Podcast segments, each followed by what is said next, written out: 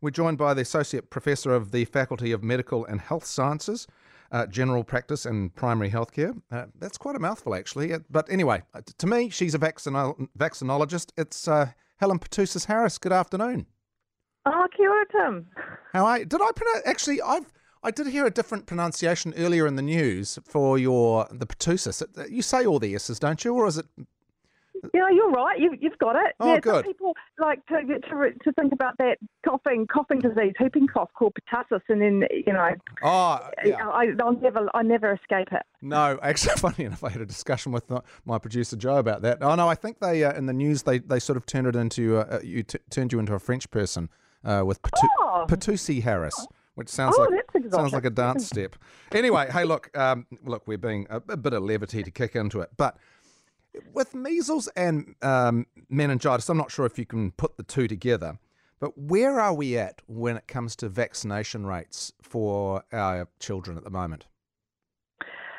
Uh, we're almost back to where we started um, many years ago, uh, where we sort of rolled around in the bottom of the OECD in terms of our vaccine coverage, and and then we we just nailed it. We we uh, improved it to become one of the. Um, in fact, we we were beating the Aussies for a while, which was great. So we got up to to over ninety four percent.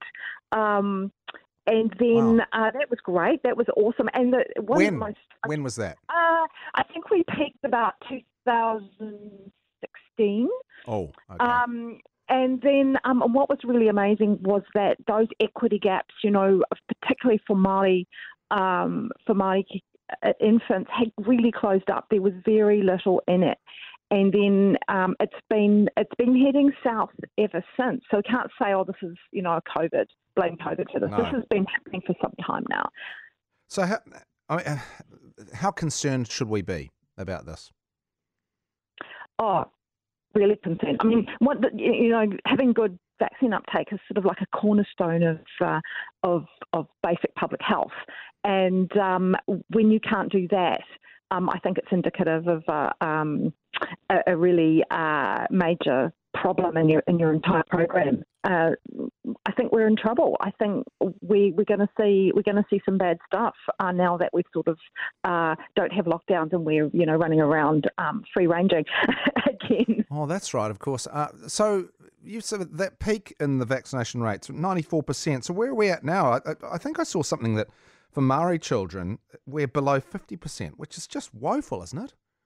It's terrifying. It's terrifying. That's true. Um, and, and and it's very. These things are quite um, uh, regional. So so um, and also you're looking at different population subgroups where you're getting down to, to sort of some some places and some groups that's um, below fifty percent for. Um, Children who have been appropriately vaccinated for their age, and um, so it's it's it's it's declined across pretty much all um, all groups. But now you've seen this massive inequity open back up again, um, and those people who are most at risk of the diseases also now you know you're seeing they have the lowest coverage. So um, recipe for disaster. So 2016, we were killing it. I mean, I mean, uh, sorry, that's the wrong expression, but we're doing very well. So what what's actually happened? Because as you say, that's I, I thought that maybe part of the problem was that there've been so many negative stories around. Uh, you know, there's been so much controversy around the COVID vaccine that maybe some of this has rubbed off onto our general atti- attitude to vaccines. But it, that doesn't explain how we fell off a cliff, sort of in 2017 onwards. No, um, and and that was that sort of a systematic erosion of of public health in general, and and the um, I guess it's del- delivered mainly, for example, you know, in primary health care, people's GPs and things, and um, when that they are burned out, they don't have the resources um, they need to be able to deliver this.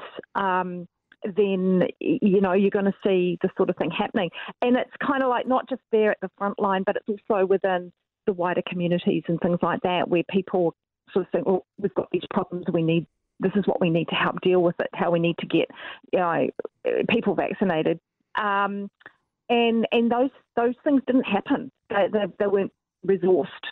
So you know, and then COVID came and got all got worse. And it, so, because th- that's the other question is whether we've lost the ability to focus on more than one thing at a time. But surely the health system should be able to get its I mean, how much is the is, is the health ministry itself at fault in this? Uh, not, I mean, it's difficult to apportion blame, but you know, somebody's got to be getting the word out there. Whose job is it? Well, I think I mean I think that that's that's exactly the question. Uh, I mean, there is that that responsibility, that role there to. Um, uh, to take that national leadership role, but also to to resource the program. And to be honest, um, I, am not seeing an awful lot. Yeah. um, I think it's you know there's a degree of, of chaos. Um, I, I, don't know where that responsibility lies within there, but it's very clear. Our bottom line is that stuff's not happening. So, um, how effective is just? To, I mean, just from the, the basic sort of fact point of view, uh, how effective is vaccination when it comes to measles and the meningococcal B uh, vaccine? Well, the measles vaccine is one of the most effective vaccines we've got. Um, so that's if, if people uh, receive a couple of do- two doses, it's getting up to you know 98 percent. Um, so essentially, if we did well there, you eliminate the disease, you don't see it, and hopefully in the future we could just stop using the vaccine altogether. Yeah. Um, so that was where the world was headed a few years ago to elimination, and of course that's all been reversed globally. So there's a lot more measles out there, and we're a lot less prepared to to receive it. Um, so cases um, have a high chance of starting, you know, to spread in the community, um, and we'll have an epidemic.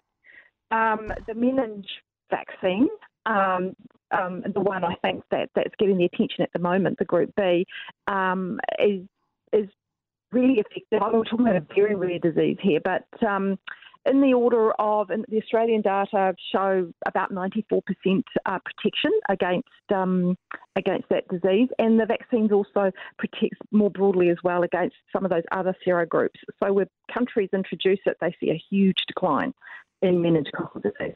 I mean, is it, it sounds probably a bit of a deliberate question, but um, which is the greater concern, our measles um, vaccination rate or our um, meningococcal vaccination rate?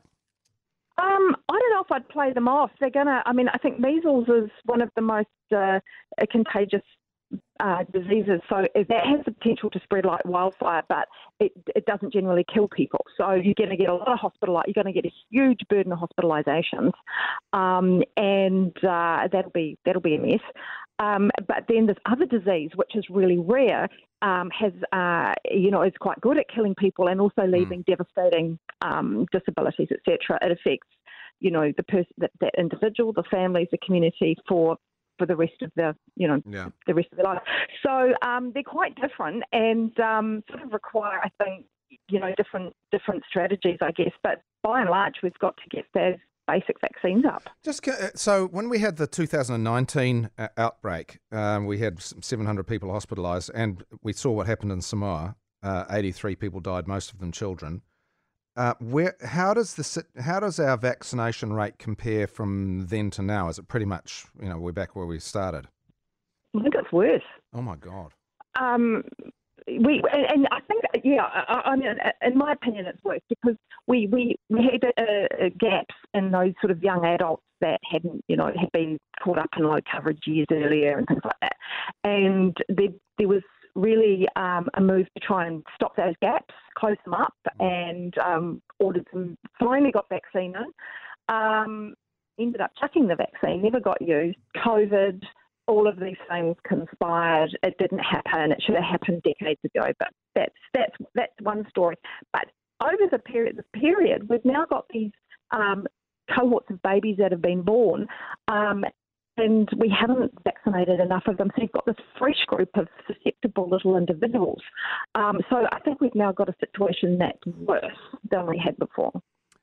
Okay. How much does the state of our health system, and I know you're not a health system commentator, but you know, obviously you work within the system, and there's a lot of, you know, there's been a lot of very negative publicity around waiting times and emergency. And so, how much does the state of the health system currently play into your concerns about these low vaccination rates?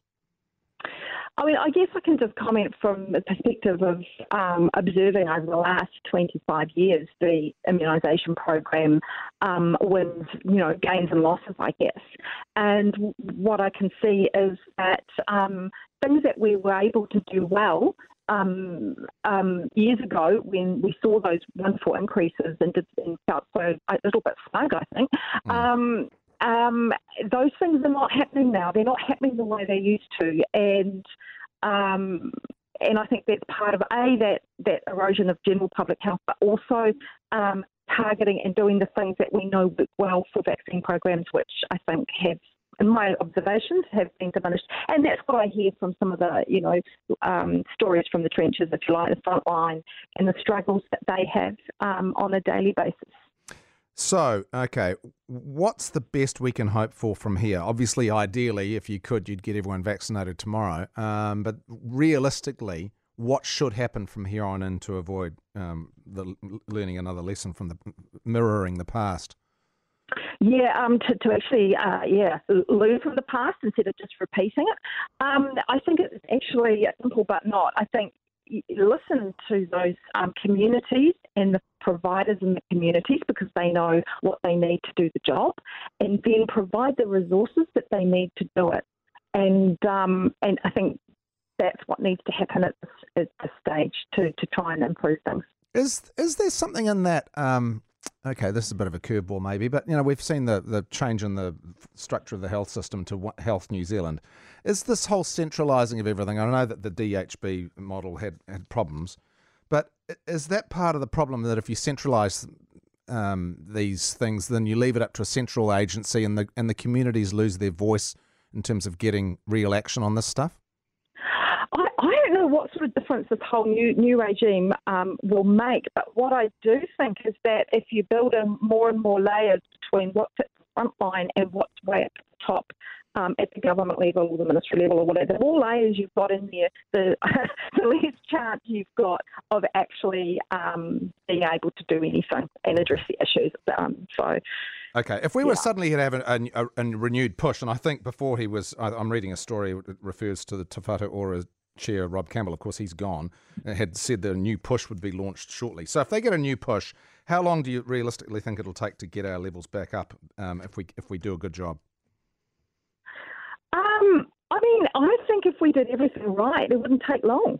Um, if people people have got access, easy access to the services that, that they need, yep. and, um, and, and those services are supported to deliver it, and all that com- there's a lot of communication to get wrapped up in that, then you can do really well. Look what we look what we achieved with um, oh. you know with COVID vaccines and, and, and, what we've done in the past, and you know we, we, can do this. It's just that there's got to be both um, the, the, the will and and the resource, and um, well, there must be the will, mustn't there? Isn't the will within the ministry? Surely. Well, I think we all agree that we need to get rates up. Um, but just saying, just sort of going out there and saying, well, you know, make sure you've been vaccinated is probably not going to be enough. Okay. Hey, Helen, I, I really appreciate your time. Thanks so much. Um, yeah, and uh, have a good day. We'll talk to you again sometime soon.